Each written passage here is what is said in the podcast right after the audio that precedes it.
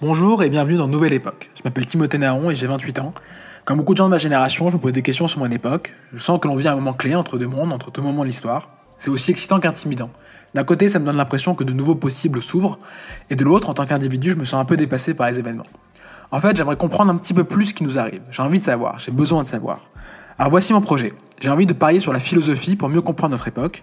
Pour ce faire, je vous propose de me suivre dans mes enquêtes philosophiques. Pour chaque saison du podcast, je choisis un thème et je vais à la rencontre de philosophes pour leur poser mes questions.